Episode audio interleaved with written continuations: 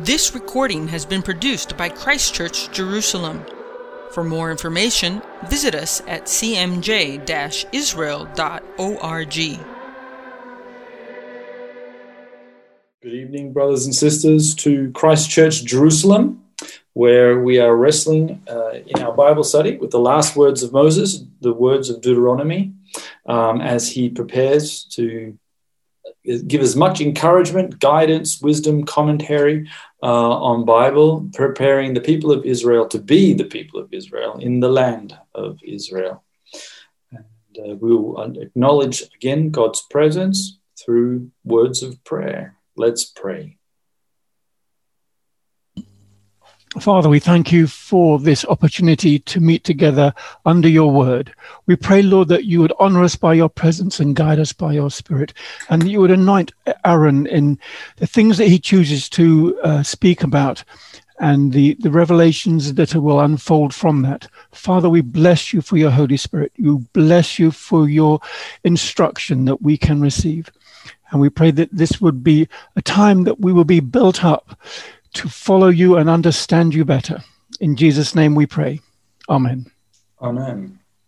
All right, going over our conversation from last uh, last week, which was Deuteronomy 24. We got essentially through the first nine verses. Here is our uh, our background. Family stability was important and essential to the Israelite community that was about to establish itself in the land of Canaan. Sustainability of a society, both economically and politically, is dependent on the strength of the family unit and the institution of marriage. We only have to look around at today's world and humbly acknowledge that one of the reasons for our failing societies is the breakdown of the family unit. Human relationships do not always succeed, and divorce was permitted in Israel. The symbol of divorce developed into a written document Today in Israel, this is called a get. Moses here in verse 1 calls it a kiritut, which means cutting off, and has in mind the cutting off of the matrimonial bond. While divorce was and is allowed, it is regulated. There must be cause for divorce. The plain reading of the text says that the basis for a divorce is the finding of something indecent which then lends itself to several variant interpretations. Jewish commentators wrestled with the, long, the text long before the Gentile Christian world did. The Mishnah records the different traditions of the schools of Shammai and Hillel. Shammai took a harder stance on divorce, allowing it only if adultery could be proven, while Hillel permitted divorce even for a miscooked breakfast. While Jesus often sided with the school of Hillel in his discussions on Torah, in this case, Jesus sides with Shammai in permitting divorce only in the case of infidelity. The Dead Sea community argued strongly against divorce and cited Genesis, in which pairs of animals boarded the ark, coming to Noah as pairs of males and females. Note that this is not a command to get divorced, rather, it is permission for a failed relationship involving unfaithfulness. Note also that forgiveness and mercy must journey together with those who are suffering. Divorce too often brings with it negative stigma in our societies.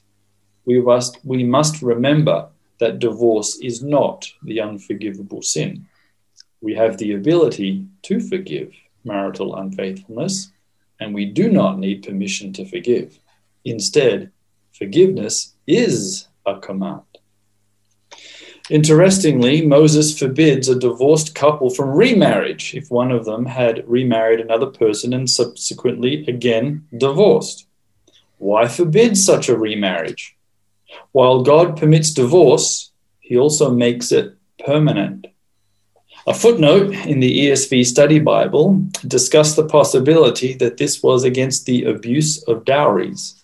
In the ancient world, and in some cultures today, women come or came with dowries, usually money, which became the property of the man. Perhaps this injunction against remarriage was to stem the abuse of remarriage to wealthy families in the hope to gain access to more dowry. This then offers protection against the exploitation of women for financial gain. The last comment by Moses on this issue of divorce and remarriage is very stern. Remarrying the same divorced woman a second time brings sin on the land. This highlights the special connection that the people of Israel have to the land of Israel, and also to the connection that the earth has to the sins of men that dwell on it. Should humans continue in sinful activity, then as Leviticus 18:28 declares, the earth will vomit them out. This connection between humans and the creation should give us pause to reflect on the command to have dominion over the earth. God delights to honor the newly married and to give blessing. So new couples are restricted from active military duty. Instead, the husband is given one year to bring happiness to his wife. Why not the other way around, we might ask? There is a blessing in blessing others, just as Jesus says, it is better to give than to receive. This attitude should be present in all our marriages and relationships. Moses then commands against profiting from the poverty of others. The poor must not be taken advantage of and their livelihoods taken. In this case, the millstone used to grind flour and make food. Only non essential items can be procured in a pledge from someone. God makes a distinction between the importance of people and the importance of things. People are more important, and the next law forbids kidnapping and selling into slavery a story that is inherently part of the sacred history of Israel in the narrative of Joseph and his brothers. Thus, the penalty for kidnapping, reflecting the value of human life, is actually the death penalty and the ending of a human life. Our last discussion revolved around the issue of leprosy and diseases. These were diseases that the ancient world had little to no cure for. Thus, strict adherence to quarantine procedures, examinations, and investigations was enforced. Moses even brings in the memory of his sister Miriam, who remained in quarantine herself outside the community until healed by the Lord. Quarantine is for the population's protection and to reduce the spread of the disease. Taking the text beyond the literal, that is the pshat, and looking at the spiritual side, the drasha or the remez, we discussed the nature of sinful life and how this too is contagious. Yet our communities tolerate sin on national scales. In the New Testament, we find that Paul expelled people from the community, instructing the Corinthians to expel the sinner who was sleeping with his father's wife. Excommunication is rarely done in the church today, and instead we tolerate sin almost as something normal. This is dangerous and we should remain diligent to recognize sin and proclaim the cure Jesus, uh, uh, the Messiah of Israel, Jesus of Nazareth. Okay. That was a summary of our discussion and the various notes. Aaron, can I add a footnote to that? There's, yes. There's a reference that I meant to uh, refer to um, last week, but I, I just couldn't remember where it was. But anyway, it relates to the issue of a um, a divorced woman not returning to her first husband. Yeah. So this is Jeremiah chapter 3, verse 1. Jeremiah 3. And I, will read it and, and then just to make a short comment. Sure. It's like this If a man divorces his wife and she goes from him and becomes another man's wife, will he return to her?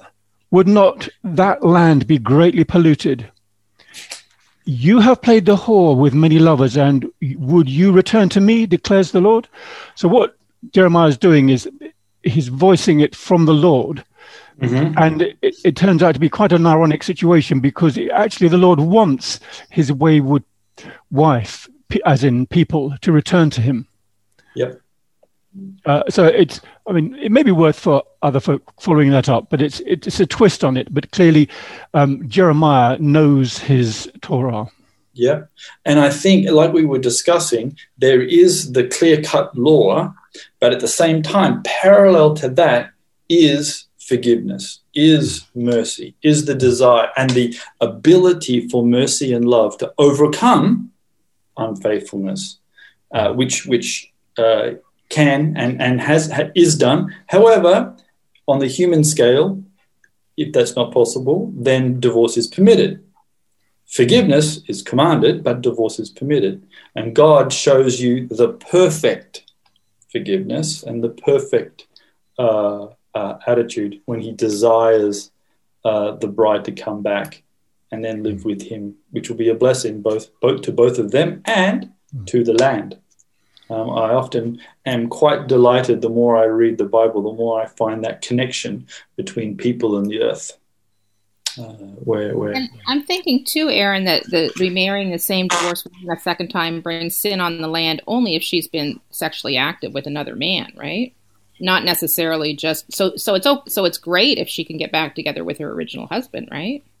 Well, remember from the, the, the text, it would say no because um, one would assume, no, right? From the text that Neville read, if if she's been with another. Yes, man. correct. So there's so what you're finding in the prophet is the parallel theme that's on the, sitting on the other side of the literal, where uh, they're saying that that that is actually the the highlight. That's the thing that you really, really, really want to do, and so mercy always triumphs over judgment, and uh, and it's unfortunately rare in our day but it is the ideal. Okay, all right, so we will continue on from verse 10. Now, I know we read it last week, but we'll do it again. So, chapter 24, verse 10. Okay, when you make your neighbor a loan of any sort, you shall not go into his house to collect his pledge. You shall stand outside and the man to whom you make the loan shall bring the pledge out to you. And if he is a poor man, you shall not sleep in his pledge. You shall restore to him the pledge as the sun sets, that he may sleep in his cloak and bless you, and it shall be righteousness for you before the Lord your God shall not oppress a hired worker who is poor and needy, whether he is one of your brothers or one of the sojourners who are in your land within your towns. You shall give him his wages on the same day before the sun sets, for he is poor and counts on it, lest he cry against you to the Lord, and you be guilty of sin. Fathers shall not be put to death because of their children, nor shall children be put to death because of their fathers. Each one shall be put to death for his own sin. You shall not pervert the justice due to the sojourner or to the fatherless, or take a widow's garment in pledge. But you shall remember that you were a slave in Egypt, and the Lord your God redeemed you from there. Therefore, I command you to do this. When you reap your harvest in your fields and forget a sheaf in your field, you shall not go back to get it. It shall be for the sojourner, the fatherless, and the widow that the Lord your God may bless you in all the work of your hands. When you beat your olive trees, you shall not go over them again. It shall be for the sojourner, the fatherless, and the widow. When you gather the grapes of your vineyard, you shall not strip it afterward. It shall be for the sojourner, the fatherless, and the widow. You shall remember that you were a slave in the land of Egypt. Therefore, I command you to do this. Awesome. Okay, so anything there that jumps out at you that was different from uh, last week? Aaron, I don't yes, remember if we talked about this uh, last week or not, but I just think of the sin of Achan in Joshua with verse 16, where fathers not to be put to death because of children, children because they're fathers. Yeah. And yet in Joshua 6 or 7, you have um, Achan's children dying for the sin of Achan, which at least leads to then a possibility that A, Joshua and them didn't really know the law, but given that God, they yeah. not likely. Um, so, what do you think is going on there? Okay, um, that's a good question. Um, anybody want to have a go at answering that at this at right now? I just like to stack up another issue with okay. it, which is is along the same lines, which is the uh, the strange fire offered by the sons of Aaron. You know, mm-hmm. where the whole family has just just disappeared in a hole in the ground. Levit- yeah. Leviticus 10. Mm-hmm. Let me write that one down. Leviticus 10, and that's the uh, false fire. Okay. All right, interesting. So we have ourselves a conundrum, and don't we love it when we have a conundrum? We don't run away from it, we, we jump into it. So we have a text that says that everyone dies for their own personal sins. Yet we also have texts where uh, one person commits a sin, and yet whole families seem to be uh, thrown in in the judgment. Okay, and that includes uh, by God. So, what do you think's going on, brothers and sisters? Because I've actually, yes. I've actually studied yeah. this very we, recently we, with some rabbis, so I know I know what they think. Okay, go for it.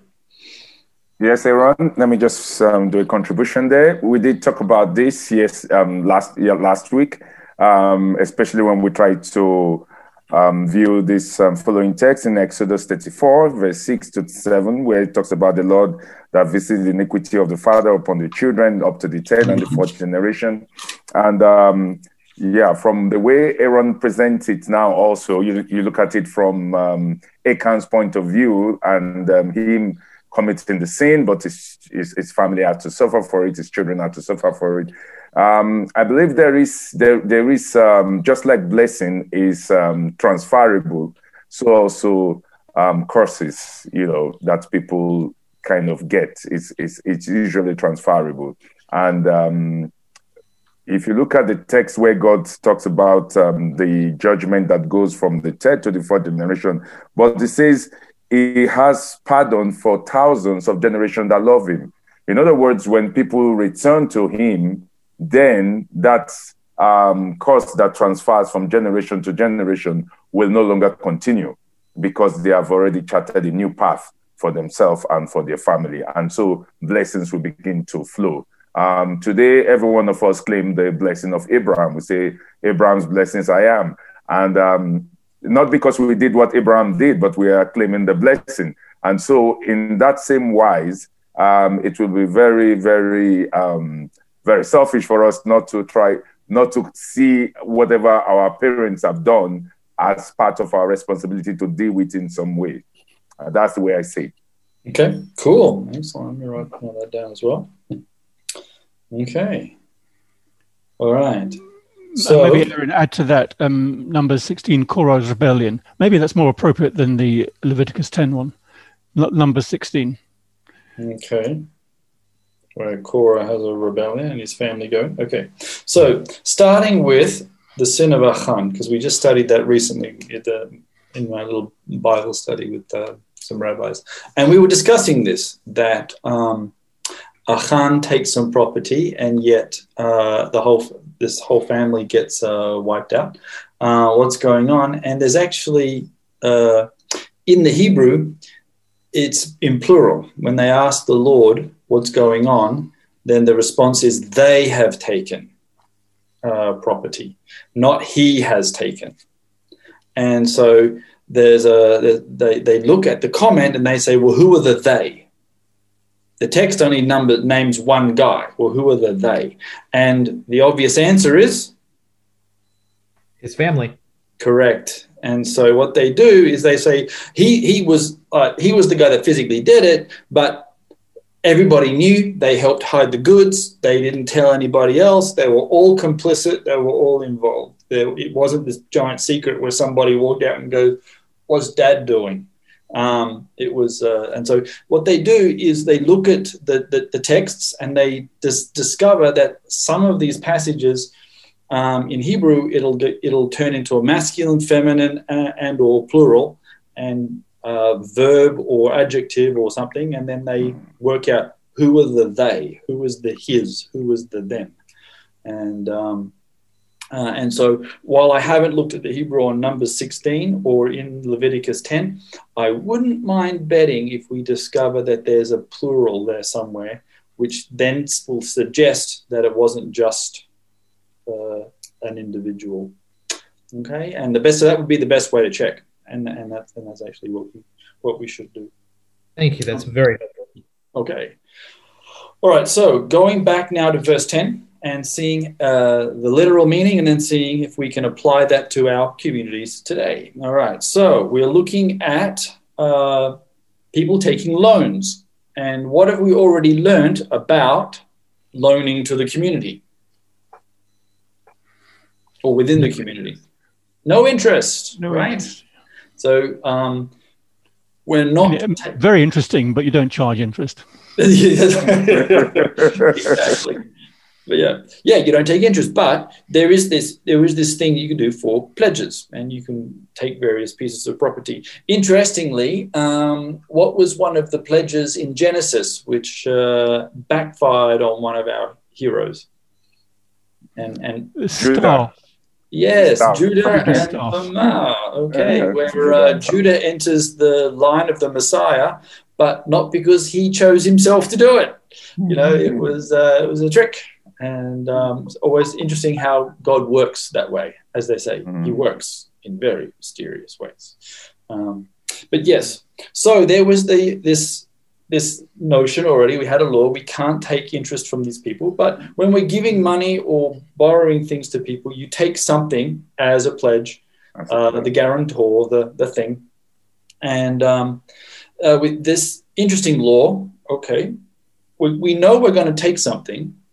But when you when you take, make your neighbor uh, a loan, don't go into his house. Now, why would you not do such a thing? Stand outside and the man to whom you make the loan shall bring the pledge out to you.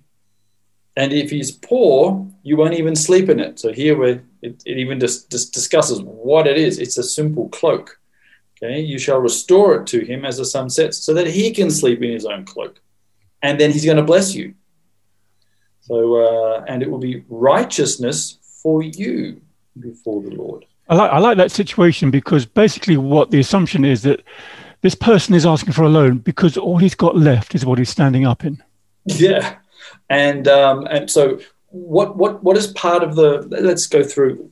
We know what it literally says, but what would be the intention that uh, that Moses is saying, and therefore also God to his community? What do you think? Look at the intention uh, of of uh, this law. Well, I think not going into his house and choosing what the pledge is going to be avoids humiliating the guy. Mm-hmm. Yeah. So it respects, even though these are people presumably with have fallen on hard times and maybe have almost have next to nothing, but you still don't humiliate them by going into their house and yeah. choosing something. Yeah.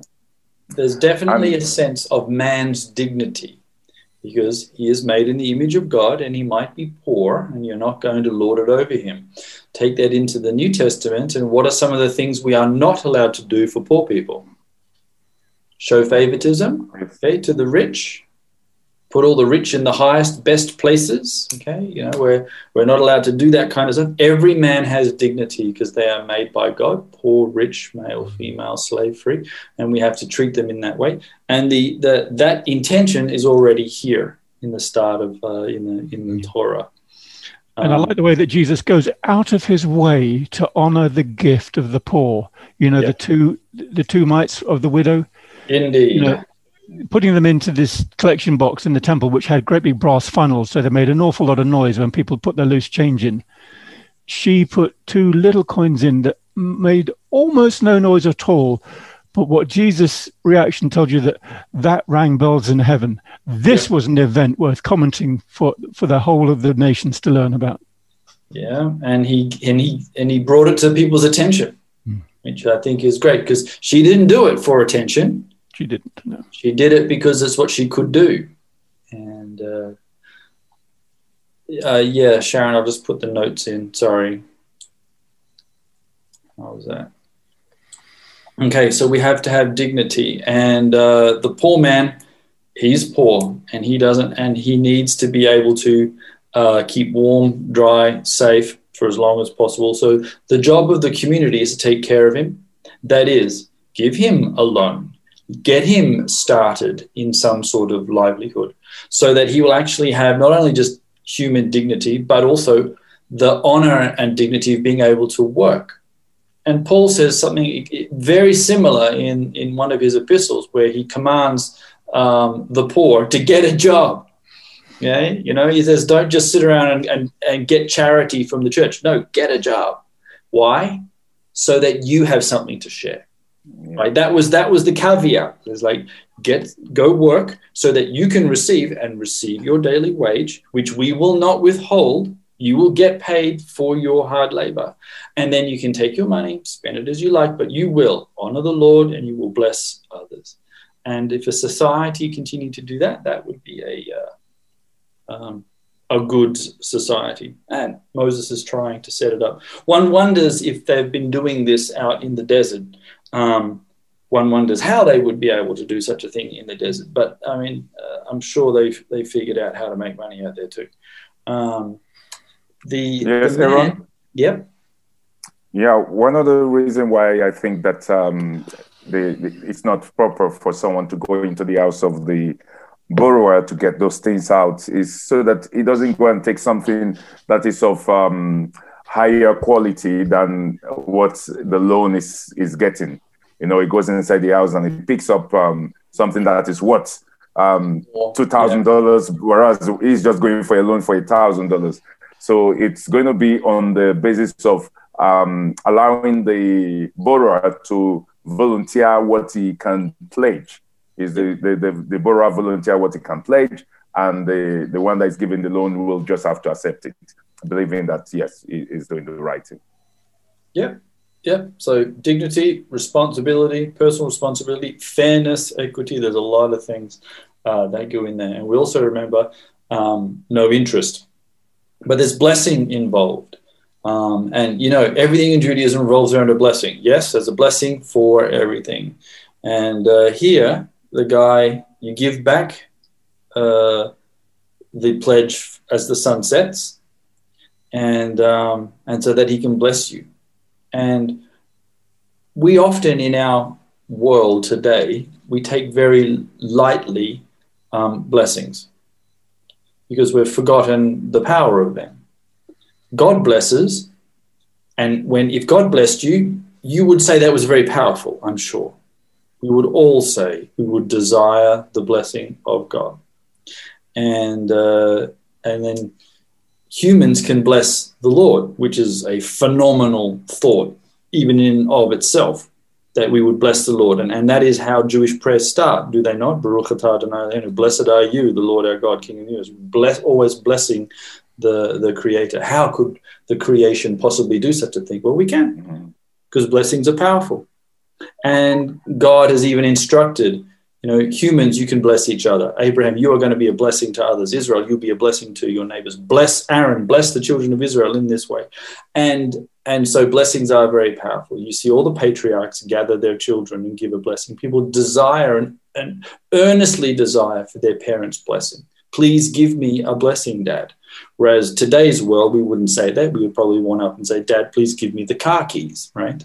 Um, but that in the ancient world, no, it was it was the blessing. And so this is actually quite powerful, so that he will bless you. He's going to say some words. Oh, what are a few words? In today's culture, we don't value words anymore. Our yeses aren't yeses, our noes are not noes. No one takes a pledge. But in the Bible, yes, you do. And uh, this is a very powerful thing. He will bless you. And the action of both him blessing you and your action of giving back the pledge uh, uh, will is a is righteousness is before the Lord your God. So God is a paying attention, and uh, and if God's paying attention, you most definitely want to do rightly. I am sure. We often only want to sin when we think God is not looking. Isn't that funny? uh, when we convince ourselves that He is not looking right? But um, it shall be righteousness. So there's actually an action there that uh, pleases the Lord, involves a blessing, and uh, brings righteousness and, and is done before God. So those are actually positive things. They're very powerful things. There's things we don't follow probably anymore, which is a, a shame. Um, but we should be once again in the action of loving our neighbor, uh, our poor neighbor, by helping him um, with whatever we can, uh, yes, we can take a guarantee for a loan. Of course, we can. But the, the, the, the desire is give it back, you know, restore. Let's get our brothers and sisters working hard. Let's make sure that they're happy and successful too. Uh, instead, m- much of our society is rather self-obsessed, and we're, we're rather self-obsessed, you know, just with our own little little world and and, and not sharing. This really does. Um, to do our best to, to, to answer the question, Am I my brother's keeper? Answer is yes. I really need to notice the, the, the community around me, uh, including the poor. Uh, they have dignity. I will treat them with dignity. And uh, knowing that uh, wherever two or three are gathered, and it's got nothing to do with how rich you are, it's got the fact on numbers here that the Lord is present. And uh, if the Lord is present, then how should we behave before the Lord but righteously? Okay. And uh, continuing with that theme, we will not oppress workers, right? Okay. We will actually treat them in the way that they're supposed to be treated. You have workers, you have masters, you have owners of businesses and people who work for the owners of the businesses. You have the guys who own the field and the farmers who are hired to, to do it. We, we understand this and there should be no shame in it uh, and there should be no um, desire to, to, to change that okay, where we don't make, you know, the sort of you know socialist idea. Well, there will be no owners and there will be no workers. We'll all just be the same. Well, that's not quite the way it should work either. You, but you certainly won't oppress people. Don't oppress the hired worker who is poor and needy, whether he is one of your brothers or one of the sojourners. That's an interesting little uh, addition there. Now, um, uh, these sojourners who are in the land and within your towns. That's an interesting addition. Now, I'll explain why it is for me there. But is there, is there a, does that resonate with anybody here that Moses is making sure that both one of your brothers, i.e., Jewish, and uh, a Gentile are of equal weight before the Torah? You will not oppress them. Does, any, does that resonate with any other command or uh, exegesis of any other command? I'll throw out the verse. You shall love your neighbor as yourself. Yeah, yeah. And what does that become? That becomes the the the, the second um, the second most important commandment. It does, and it was yeah. twisted mm. in the late Second Temple period. Yeah. You shall uh, love your Jewish neighbor, right? And yeah, and yet that whole you know that that parable of the Samaritan, you know, yeah. that goes back to the way it's supposed to be. And it's interesting that Moses puts this in here. You know, I don't care if this is one of your Jewish brothers or one of your non-Jewish brothers. If the guy is just walking through the land, and uh, but you will not oppress him before the Torah, they are equal. Okay, and uh, and you shall give him his wages on the same day, before the sun sets. And then there's a little little bracket, so it's very interesting that um, that's put in there. Okay, uh, for he is poor and counts on it. Um, I wonder if in the, the Megillah that that is an in, in, indention. I'll have to have a, a, check. I didn't check that, I'm sorry. But sometimes um, you find scrolls where actually words are written on a different line. Um, and then they're, they're often included in brackets or in parentheses or some sort of marking to sort of say, well, this actually not might, might not be the in the original. This actually might be a comment somebody later has sort of thrown it in. Yeah. Right. Okay. Um, and that happens. Okay. We have to admit that. Um, but it is interesting uh, because he is poor and he counts on it, lest he cry against the Lord and uh, you be guilty of sin. Now that's interesting. So let's unpack that for a little bit. How do you get guilty of sin? what do you think? Well, one version would be get caught. okay, you know, if the guy didn't cry out and you happen to rip him off, and you know, you, and he didn't uh, appeal to the Lord, the Lord's not going to pay attention. Okay, that's one way of reading it. But there's, there's some other ways of reading it too. You know, another way. What would be another way of reading it? What's a very powerful way of of reading this? What's the power? Sorry? Intent of the heart. Okay, intention of the heart. Yeah, that's a good one. I always like intention of the heart. What's the power that the poor man has, the oppressed worker has? What's his power? That God No just. He, he has a, he has a defense in God. God is going to God is going to take his case up. Yes, exactly. I mean, in that that's very powerful. It's like, okay, you're poor and oppressed, and I'm taking you down. And then he goes, well, okay, um, I'm going to go in my corner and, pray. See you later, dude.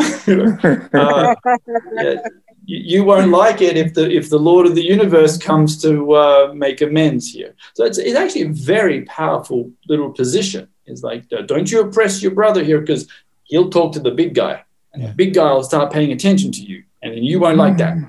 And uh, so you want him to bless Friends you. in high places. You've got friends in very high places. You want, the, you want the righteousness before the Lord. You want the blessing. So it's actually a very powerful little verse. And um, okay, it's a little bit of a warning, but it is a warning. And uh, is that God sees.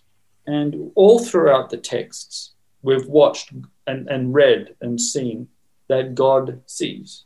He is El Roi. He is the God who sees. And, uh, and he hears. And he hears the cries uh, of his people, and he hears the cries also of the non Israelite. Amen. He's a righteous judge who hears all the cases that come to him. Yes, he's hearing all of the injustice. So in the book of Genesis, okay, we just finished the, the reading Genesis. We're now into uh, Shmot uh, in the book of Exodus. But in the book of Genesis, um, who, which non-Israelite cries out and uh, is heard? Hagar. Yeah, right. You know, God says, "I heard," right, and I'm acting. And not only that, I'm bringing blessing. And what ends up happening to Ishmael? 12 princes. Okay? Does good. The- Okay? Uh, Aaron, Aaron, that's that's um, story is very interesting because um, when the angel comes to Hagar, he says, "God, I've heard the cry of the baby, not That's right. you." Yeah, yeah, that's right. Say, God, they heard the cry of the baby, and not the cry of Hagar. So Yeah, it's that's uh, right. yeah, I'm sorry. Were you talking, Hagar? I'm sorry, man. My wife- yeah, I couldn't get over the, the screaming kid. I had to come down and do it something. just- Yeah.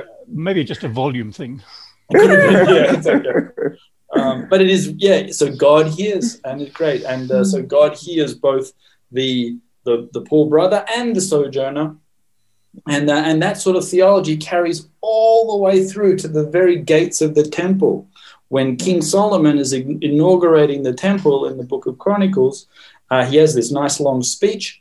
One of the things he says, he says, "When the stranger comes here to pray, please, Lord, make sure you hear his Yeah. prayer."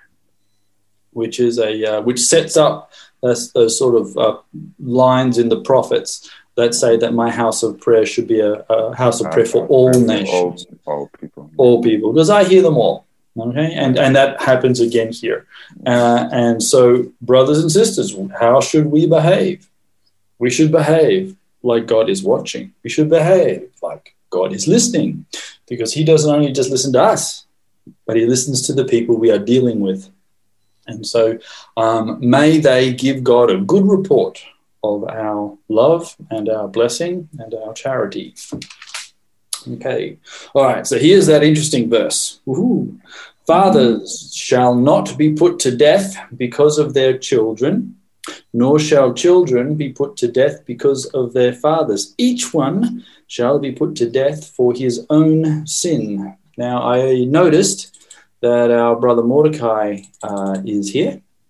And uh, this was one of the questions that came from him and his uh, yeshiva buddies in uh, Beit Chabad, um, where and because it's a it's a standard uh, argument in the Jewish Christian dialogue that says Jesus can't die for the sins of the world because it is written, everybody dies for their own sins. And you're like, oh, okay, interesting. So, all right, guys, it's one of those uh, uh, verses. Let's have at it. What do you think? What do you think, guys? Yeah, it, it became a, it, became a norm, and everybody kind of accepted it because you see later on the prophet Jeremiah and also prophet Ezekiel talks about it. It says, "No longer shall uh, shall you say this that the fathers have eaten sour grape and the children's teeth are on the edge." Um, you know, because it's like over the years people have accepted it. Uh, yeah, that the fathers um, will will commit sin and somebody else will have to pay for it.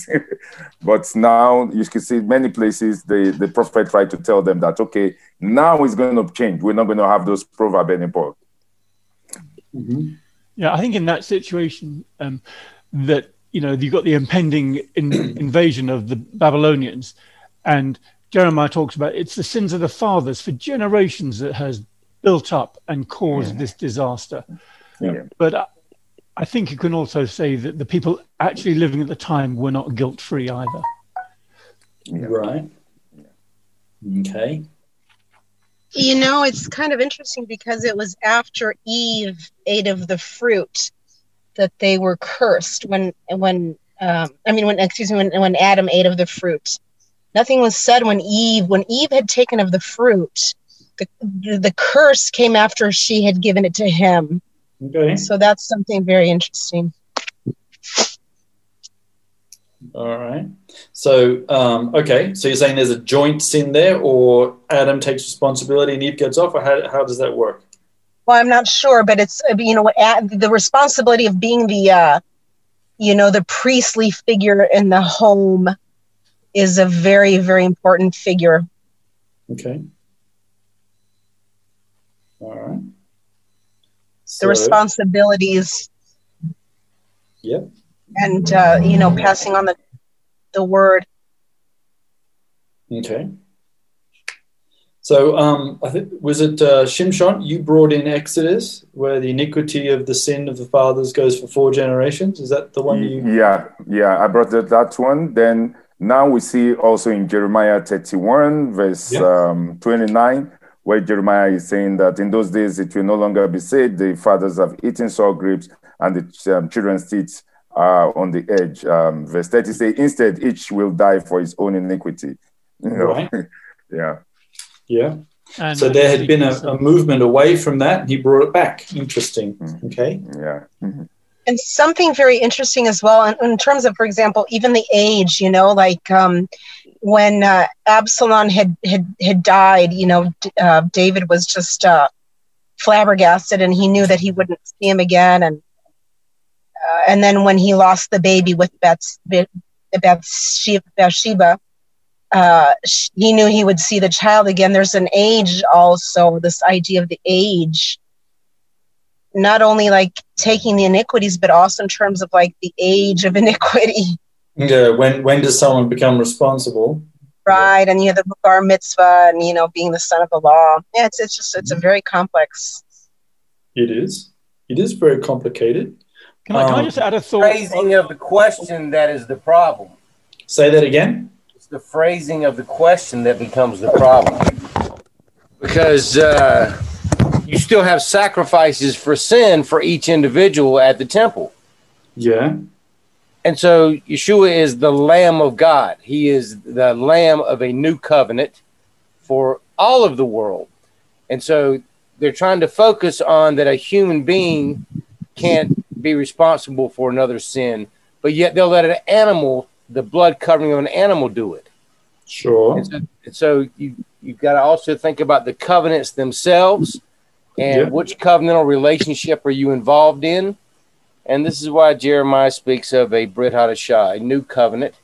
And the only way that you can have a, a Brit, a covenant with God, is if there is a blood covering.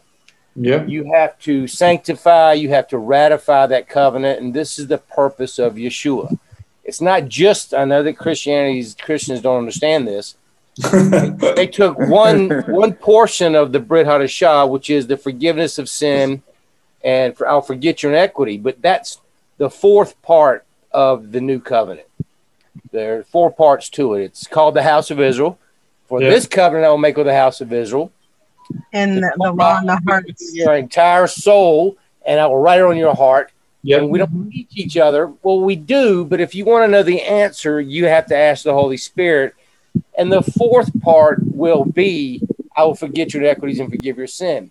Now, that covenant has to be covered in blood. And the only option we have is going to be Yeshua. We have no other options throughout the past 2,500 years for this option to be there. Preacher, buddy. Yep. Right, because because a sinful human being can't pay for another sinful human being, but a perfect being, a God man, can pay for, for sin. Well, that that we, we keep we're saying all these things, and I agree with you. But I know you do. The text doesn't say that, does it? So That's, oh, yeah, yeah, No, yeah, Aaron, I would. But that's Aaron- apples and oranges. right. You're talking Aaron, I about was thinking. things here. Oh. yeah, I was thinking, Aaron, it is interesting that this is said way back here in Deuteronomy because it, it's like it comes to pass in the new covenant and later mm-hmm. on, but that Moses is already setting the stage for the individual being accountable before God. Where I don't know, correct me if I'm wrong, but hasn't it been more in Judaism? And wasn't it like the whole family would suffer if the father did a certain thing, or even the whole nation would would bear the consequences of the actions of the leaders of the nations. You know what I mean? Everybody went into exile. It wasn't just the guilty ones, and and so this is kind of setting uh, the the course really for a future time. It's kind of interesting that it's here in Deuteronomy. it You is. know? It's the, it's, Moses is doing it. This is the people of Israel are going into the land. There's going to be part of their Yeah. society. Um, Mhm. One would hope. Uh, we, we unfortunately read that they succeed while they've got Joshua, and then they go bad as soon as he disappears. Um, uh, the only other time that they swing up again is actually under the reign of King Solomon. The only other time where it actually describes that they're all doing the Torah and they're all, you know, doing ex- exceptionally well was uh, under the reign of Solomon. And we all know how that ended up, Hmm. uh, which is very interesting. But so, Neville, what were you going to say? Aaron. Aaron, if you want to get to what the text says, the text says that the father is not responsible for the sons. Right. Okay, fine. But you're gonna. But if if we're talking to a Chabad student, and you're gonna say, okay, the father's not responsible. Well, how then can an animal be as responsible or a covering of the sin? Again, it's the phrasing of the question, the and we're talking question. apples and oranges here. Yeah. Right. That text deals strictly with a father is not responsible for his son. Right. But there are, are other options Yeah. where we can have a blood covering for the sins Correct. besides the direct lineage of the father.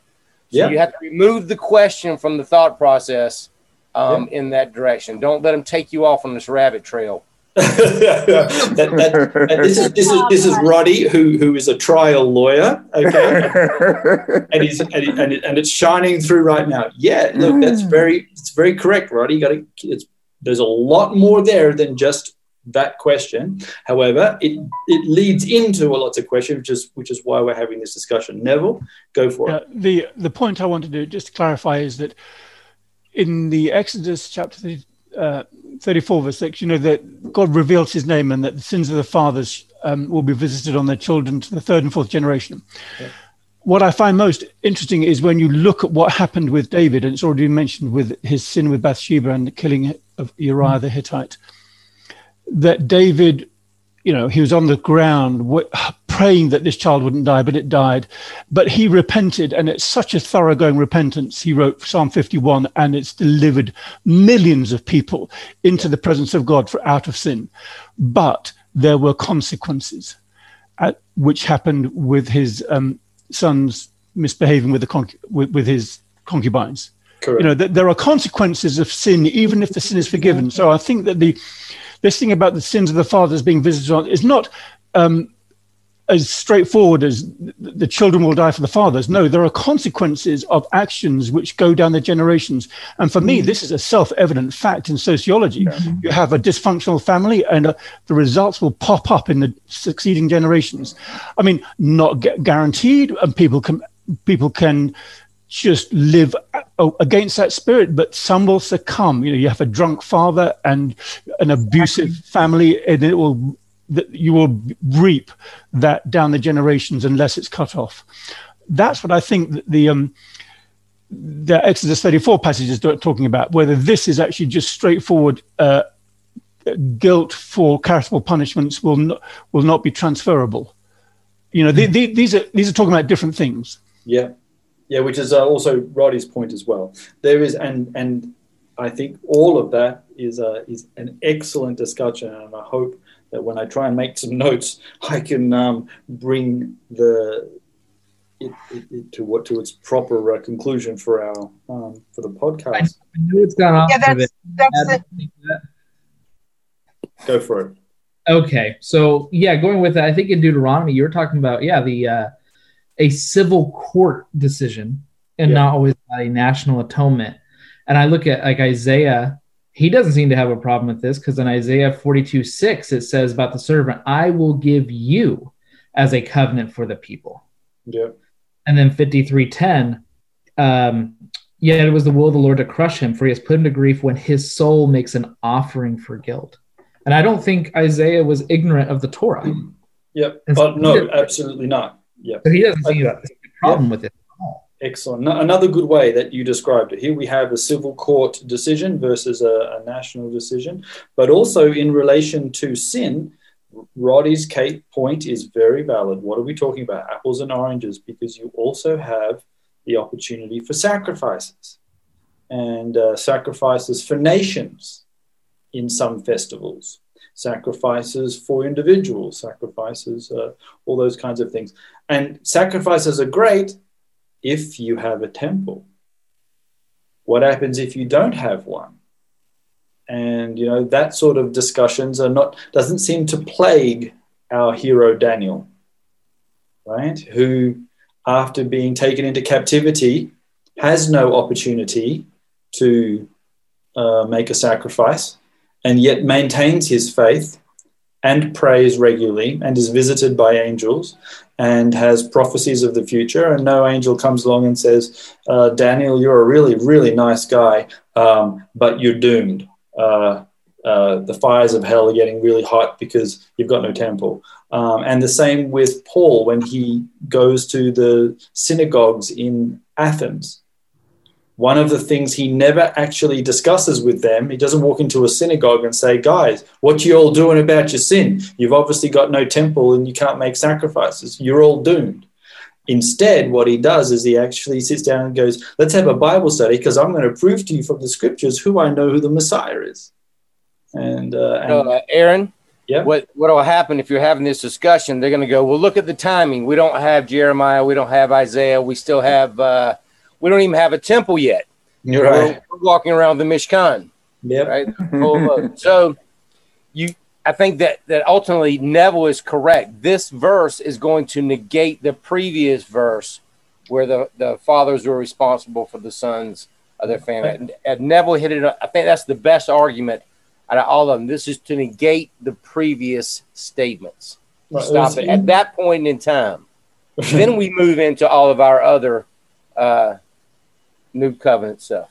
Well, I wouldn't say it ne- negates it er, er, per se, er, because consequences still remain. It still yeah. remains. Yeah. yeah. Just just I like any, any parent who has a child knows that you continue to love them and, and nurture them and provide for them even when they do bad, but there is still a, a punishment for the bad deed.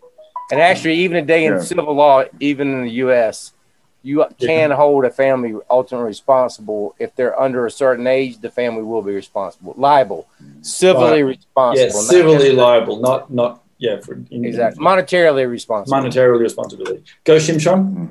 Yes, um, just actually you mentioned, um, it's a progression because if we look at um, what it says in Exodus 34, and um, from verse 7, it says, extending kindness, loving kindness to a thousand generations and forgiving iniquity. So God has a, a, a, place for forgiveness, and you know, but it says, forgiving iniquity, transgression, and sin yet does not remit all punishment, but visit the iniquity of the parents upon the children and the children's children upon the third and the fourth generation. So it's either one or the other. If you if you if you get to God's kindness and mercy, then you don't get into the, the, the visiting of the iniquities of the judgment upon the third and the fourth generation. You see the same thing in Leviticus 26. In Leviticus 26, God is telling them that when they are taken out of the land and they begin to suffer and they confess the sins of their fathers and their sins, then he will remember the covenant of Abraham, Isaac, and Israel and visit them. So you can see that once people, um, you know, employ God for His mercy, yeah. then God shows them mercy. But as long as they have not employed God for His mercy, then the judgment is still there. Remains. Remember, remember when um, Nehemiah was going to pray in Nehemiah chapter two. Nehemiah says, Nehemiah began to pray for the sins of the fathers. He says, "For the sins of our fathers, Lord, we have have mercy on us." He wasn't praying for his own sin. He wasn't saying that we have sinned. I have sinned. He said, We have sinned. We have sinned. So he was praying for the sins of the father while they are in exile. The same thing with Daniel. Daniel began to pray for the sins of the fathers that, oh, God have mercy upon us for the sins of our fathers. So, and in the Lord's Prayer, forgive who his sins? Us. Forgive us our yeah, sins. Yeah, yeah absolutely. Definitely, definitely yeah. a corporate uh, thing there. Yeah, because now the the next generation begin to take responsibility and they begin to use the word us and they feel part of it you know and being being sincerely you know um, asking god for mercy. So it's uh, it's it's a progression. That's the way i see it. If we grow in the kindness then god is going to show us mercy. But if yep. not the judgment is still there. Yep. And the last thing i'm going to add on this uh, issue before we start talking about uh, sojourners, widows, and uh, and orphans, um, in the Second Temple period, which is the basis for a lot of the theology that's in the New Testament, the discussions, the everything we're doing, they did two thousand years ago, and, and, and, a little bit more, um, and uh, is the Maccabees. Now we had Hanukkah, we read parts of Hanukkah uh, from the Maccabees, and um, and in the Maccabees, particularly in Second Maccabees and Fourth Maccabees, they have characters, the, the mother and her seven sons, um, die, and their martyrdom, their deaths, um, expunge the sins of, of Israel, the land. And so you have other people dying for other people's sins. And, um, and so that theology was already creeping up because they've already got it in um, in in the idea of a sacrifice. An animal could take your sins, and how much more than a human? Not that they were doing human sacrifice, but a willing uh, uh, uh, martyrdom for Kiddush Hashem, the sanctification of the name, didn't just sanctify the name, but also absolved uh, many people's um, uh, the, the, in Maccabees, it's mainly the land. And so in the New Testament, it was the next jump. It was actually for the sins of the whole world. And, um, and so was a, that, that theology and that thinking was already there. So everything that we've been challenging, everything that we've been wrestling with, that was already coalescing into the moment when the Messiah would be ready and it could all coalesce together Lamb of God, blood sacrifice, blood covenant, forgiveness of, uh, of the entire world, perfect human, all of those things all wrapped together in the person of Jesus of Nazareth. Um, yes, Aaron, just sorry, once we, we have this when they wanted to crucify Yeshua, they said, um, somebody has to die for the whole nation, and so they presented Barabbas instead of Yeshua. So they yeah. wanted Barabbas to be freed and Yeshua to die for the rest of the nation. So yes, that theology was well developed was in well the time of Yeshua. Yeah. Yep. Yvonne? And yeah, I was going to say something that, you know, what Neville had said, you know, the, the, the, the um, the deeds of the fathers are signs to the son. Maaseh avot, that that that Hebrew mm. expression. How yeah. you know Abraham goes down to Egypt, then his son goes down to Gerar. It's just you know an alcoholic father and an alcoholic son. It's just.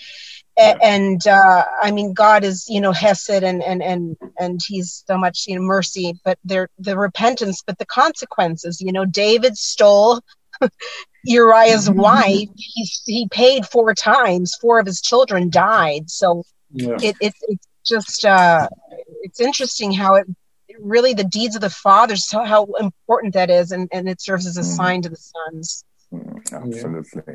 I just Okay. offer one fi- final thought to close this. Yep. What you were saying about how could Daniel be so confident that his prayer will be heard? Well, he has some authority from David in Psalm 141, verse 2, and it says this May my prayer be counted before you as incense before you, and the lifting up of my hands as the evening sacrifice. hmm Yep. And Yeah. you know, people like Daniel would have had every confidence that there was nothing out of bounds for him to pray for, even though he was without a temple and without a priesthood. Yep. Indeed. It's all Okay. about teshuvah, right? It's repentance. Repentance. Yeah. all about. Yep. Okay, so uh, now we go into uh, justice. You shall not pervert the justice that is due to a sojourner or to the fatherless, or take a widow's garment in a pledge. But you shall remember that you were a slave in Egypt, and that the Lord your God redeemed you from there. Therefore, I command you to do this. Okay, so couple, oh, there's like quite a lot of issues there, but um, uh, Moses singles out uh, particular groups of people within the community that might become victims of a perverted justice system. And um, uh, so, what would these, what does the sojourner, the fatherless, and the widow have in common? No one to stand up for them. Right. So, who would be standing up for them normally in a court? Well, normally the, the father would represent his wife or his children. Yep. The and the leader of the tribe. maybe is, yeah. Yep. And so, because they have no defense per se in court, um, then they might be taken advantage of. And Moses doesn't want this. God doesn't want this. And uh, and it's very interesting. Again, um, you know, not that you want to disparage our, our our the country that we live in too much, but um, it does have a problem with um, the persecution of minorities still, which is um, against the Torah and uh, and and so um, it's not good. Yeah. And we have the phrase that the rich get richer and the poor get poorer. And this is putting a mark in the ground that the poor should not get poorer by by easy abuse of them. Right. People who are who are disadvantaged by circumstances, widows, orphans, or people, you know, wandering and, you know, adrift. Yep. These these people should not be exploited just because of their their easy targets and uh, you know they, they don't have any defense or Yeah. any significant defense. The Lord takes their case. Yes. And here uh, we don't get the that the Lord hears, although we can assume from the previous verses that He does. Uh, instead, uh, Moses gives them a memory lesson. Again, appealing once again to the sacred history of the Jewish people. So remember that you're slaves. You know, you did not spontaneously generate from out of the rock in the land of Israel. You can always say, We were always here. You were not. Um, uh, you were slaves in Egypt, and you were redeemed by the Lord your God from there, not from here, but from there. And because of this, uh, I send a command. Um, just just before uh, uh, we did this Bible study, Mordecai gave me a call and would like to say a few words about uh, this, this dis- discussion. Why does it always say through the text that God says, Remember you were a slave, remember that you were redeemed from Egypt? Uh, Moti, Mordecai, you there, buddy? Yes, I am. You hear me? Uh, we can hear you, bro. So, would you like to make a comment on um, on the portion? Yeah. Yeah. So I actually asked this question to my rabbi. Um, I asked him like, why does God keep telling or keep recalling that He redeemed us from Egypt? So he's actually saying that he's like challenging us, you know. He says, I give you these commandments and let me see if you obey or not. Because in obeying these commandments, sometimes it might cause you financial losses. You know what I mean? Yeah. Okay. All these commandments about loan, about this like taking widows' garments, about taking all this stuff, all financial stuff. So God is especially, especially in the Shemitah, especially in the Shemitah year, right? There's even more loss. Yeah. So he's he's not being egoist, you know, like he's not always telling, oh, you know, uh, I redeemed you guys, but he's just trying to challenge us if we still obey in his commandments, even though we'll sometimes lose something financially. Okay. So how does that? So obeying the law might bring a financial loss. That is true. So how does that reflect then when God says, "But you were slaves"? Like, remember you were slaves. Remember you were slaves. What does that mean? What's the connection? Well, it's a general connection because God wants us to remember where we come from. Okay. That's the connection. Yeah. Okay. Uh, okay. So you might be, you might get a financial loss, but let's just remember you Yeah. were once slaves and had nothing. So is that, Yeah. that the sort of measure that he's saying? Is that what you mean? Yeah. Yeah. Ah, okay. All right. And that's what your rabbis were, were discussing or thought about this, this part Yeah. of the text. Okay. Excellent. Guys, anybody else? Why would God keep bringing back sacred history? Well, for them to remember that it's actually they didn't deserve to be rescued as uh, from slavery in Egypt, but it, it was um, you know they hadn't done anything to merit it. I mean, God was acting on behalf of His covenant with Abraham. That's true, but these people, it, that's the it was a an initiative of. Uh, of God to step in and show his power against the gods of Egypt and redeem his people, and then make them uh, and, and then introduce them to his character at Mount Sinai. Mhm. So they they were they were downtrodden. They were without power, you know, with or representation, and without hope. And by grace, they were saved out of that. That's right. They then- were in. Yeah. Yvonne?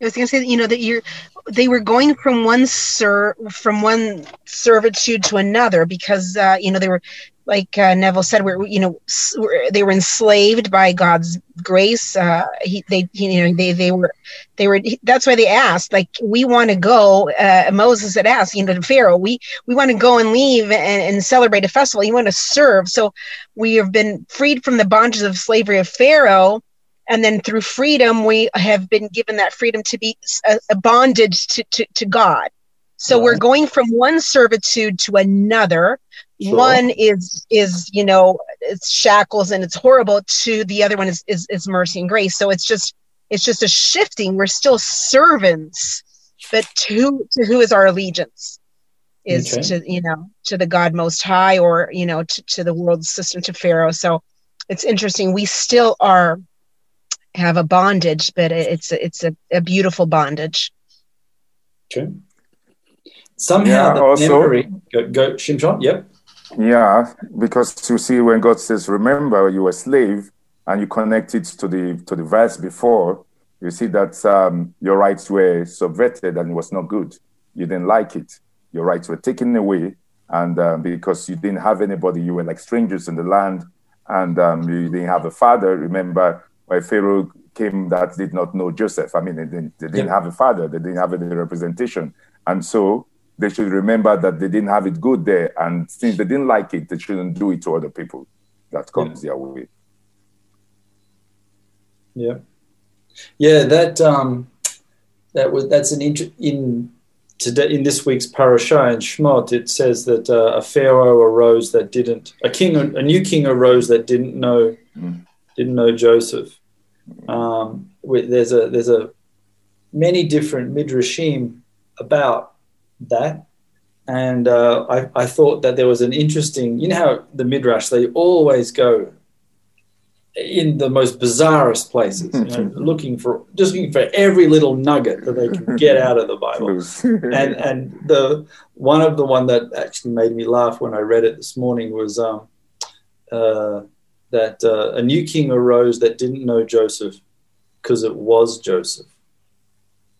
Like what what what that what the midrash is saying is that Joseph got lost in Egypt, and uh, that's why you know he he when his brothers came to him, they said they thought he was Pharaoh because he's you're just like Pharaoh, como, mm. como Paro. Mm. You know, you look like him, you talk like him, you act like him, you are him, and you know mm-hmm. you've forgotten forgotten where you came from, and and Joseph, you know, as, as, as well as, you know, being united with his brothers, he's also reunited with his family and his, his heritage again. It's a different way of taking the text. It's not, it's yeah. not, it's just one way. It's a very interesting way. So they, the, I really appreciate uh, Jewish exegesis where you keep digging, digging and digging, looking for every yeah.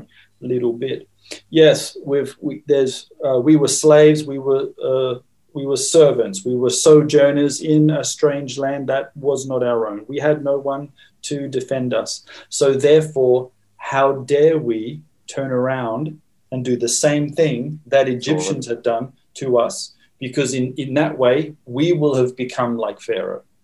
We will have forgotten our identity and replaced our identity with, with theirs, and, and we won't even be able to recognize ourselves. And so, uh, sacred history is there uh, to lead us to compassion to lead us to kind dealings with our neighbors and the sojourners and the strangers and the widows and the orphans. And so, this constant reference by God remember, remember, remember.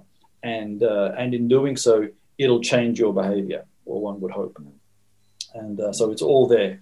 And um, yeah, also, um, so God redeemed us, right? The Jews. So they were free from slavery. So they were like free men. Yep. Um, so why do you need to go back and be slave of financial, you know, things like money or other things? Maybe he also tries to say that, like, always stay free. Don't be slave of anything. Just be my servant and do what is right, and that's it. Okay. Okay. Yeah. And on, and uh, in the even though we are free, we are still slaves to God, or as as yeah, Paul puts sure. it, yeah, yeah, yeah. So it's, it's, it's an interesting dichotomy, but um, yes, the ability. If you are a slave to the risen Lord, then we should be free from financial strain and uh, worry about finances. Too many of us, unfortunately, are not. Um, but yeah, try and be free from that.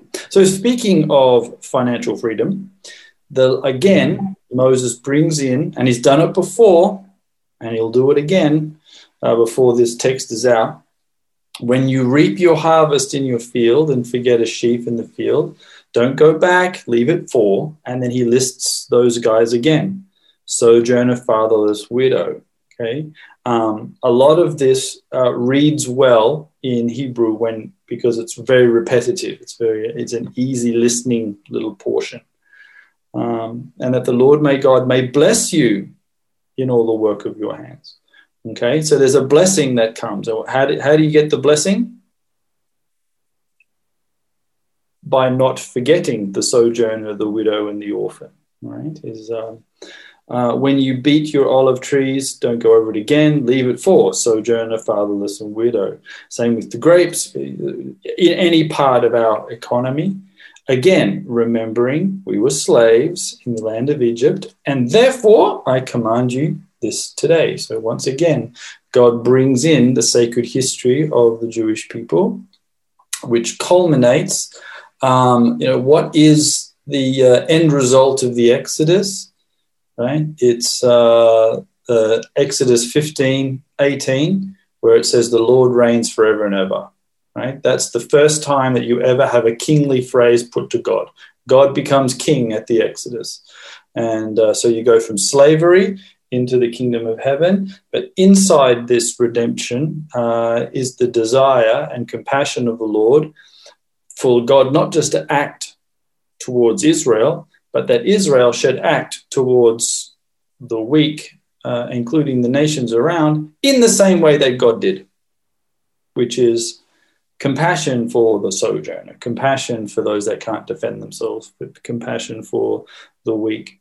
and it actually involves a blessing. And as we mentioned before, we take we take little stock in blessings, but we really should. We should uh, encourage um, the, the the blessings back into our communities that we actually ask for um, and, and desire blessings from our parents, blessings from our elders, blessings from each other, husbands and wives, um, because it's powerful. And uh, this one, the blessing comes with actually uh, doing something physically. Now, isn't that interesting? Not only does it get a spiritual blessing, blessing via a prayer, but um, this one actually is a blessing from an action. Right? A, and um, and and it's not necessarily an action that is done; it's an action that's not done. Isn't that interesting? Okay, so you do your job, you harvest your field, but you do not go back over it. You deliberately leave it. Um, uh, you don't go pick anything up. Um, you let the other guys come and do it. So there's even a sense of dignity for them that they will be part of working the field. They got to go in and glean. They, you don't hand them a free bucket of grapes. You give them an empty bucket. They go pick up the grapes, and uh, um, so there's a there's there's a there's that little bit is involved, but it's in the, this action of a of a command is a command you don't do. Isn't that interesting? Or command involving not doing something, which gives you a blessing. So there's even some some of that that's in there as well. Can I share something? Go for it, Moti. Um, as you said, it's also about charity. Uh, it was a topic in the yeshiva. Uh, my rabbi told me if a person loses a coin, you know, and a poor person picks it up, God rewards the person who lost the coin. So think how much more so will God bless us for acts of charity and kindness. Right. It's yeah. all about this. It's the same thing. It says like leave it for orphans and widow in order that Hashem bless you in all that you do, even yeah. all that you don't. I mean. yeah, that's right. God blesses us in everything you do and everything you don't do. but but also, isn't that interesting? In in in uh, like in our liturgies for those that have pray liturgical prayers, um, one of the things I, I value is the um, the the prayer for confession you know, have a public confession before the Lord, and the confession is, you know, forgive me for the the thing, the evil that I've done, and the good I didn't do. You know, I always, always, I for me, it's always uh, one of those things. Is there's probably more good that I didn't do than the evil that I did do. You know, there's that, that the the sin of inaction. The the, yes. the the I had the ability to help, but, but I, I didn't. didn't. Yeah, now why didn't I do that? And so sometimes I find, yeah, maybe you lost the coin because you, you kind of needed to. Um, but yeah, even if you did, and, the, and that, that, God can even bless uh, a thing that you he does, yeah, yeah. Very good. Okay, excellent.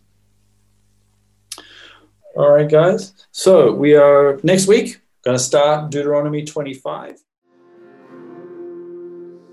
Thank you for listening. If you've been blessed by this teaching, let us know by leaving a comment on our Facebook page, on SoundCloud, or by leaving a review in Apple Podcasts. You can offer practical support by giving a donation at christchurchjerusalem.org. Thank you, and blessings from the City of the King.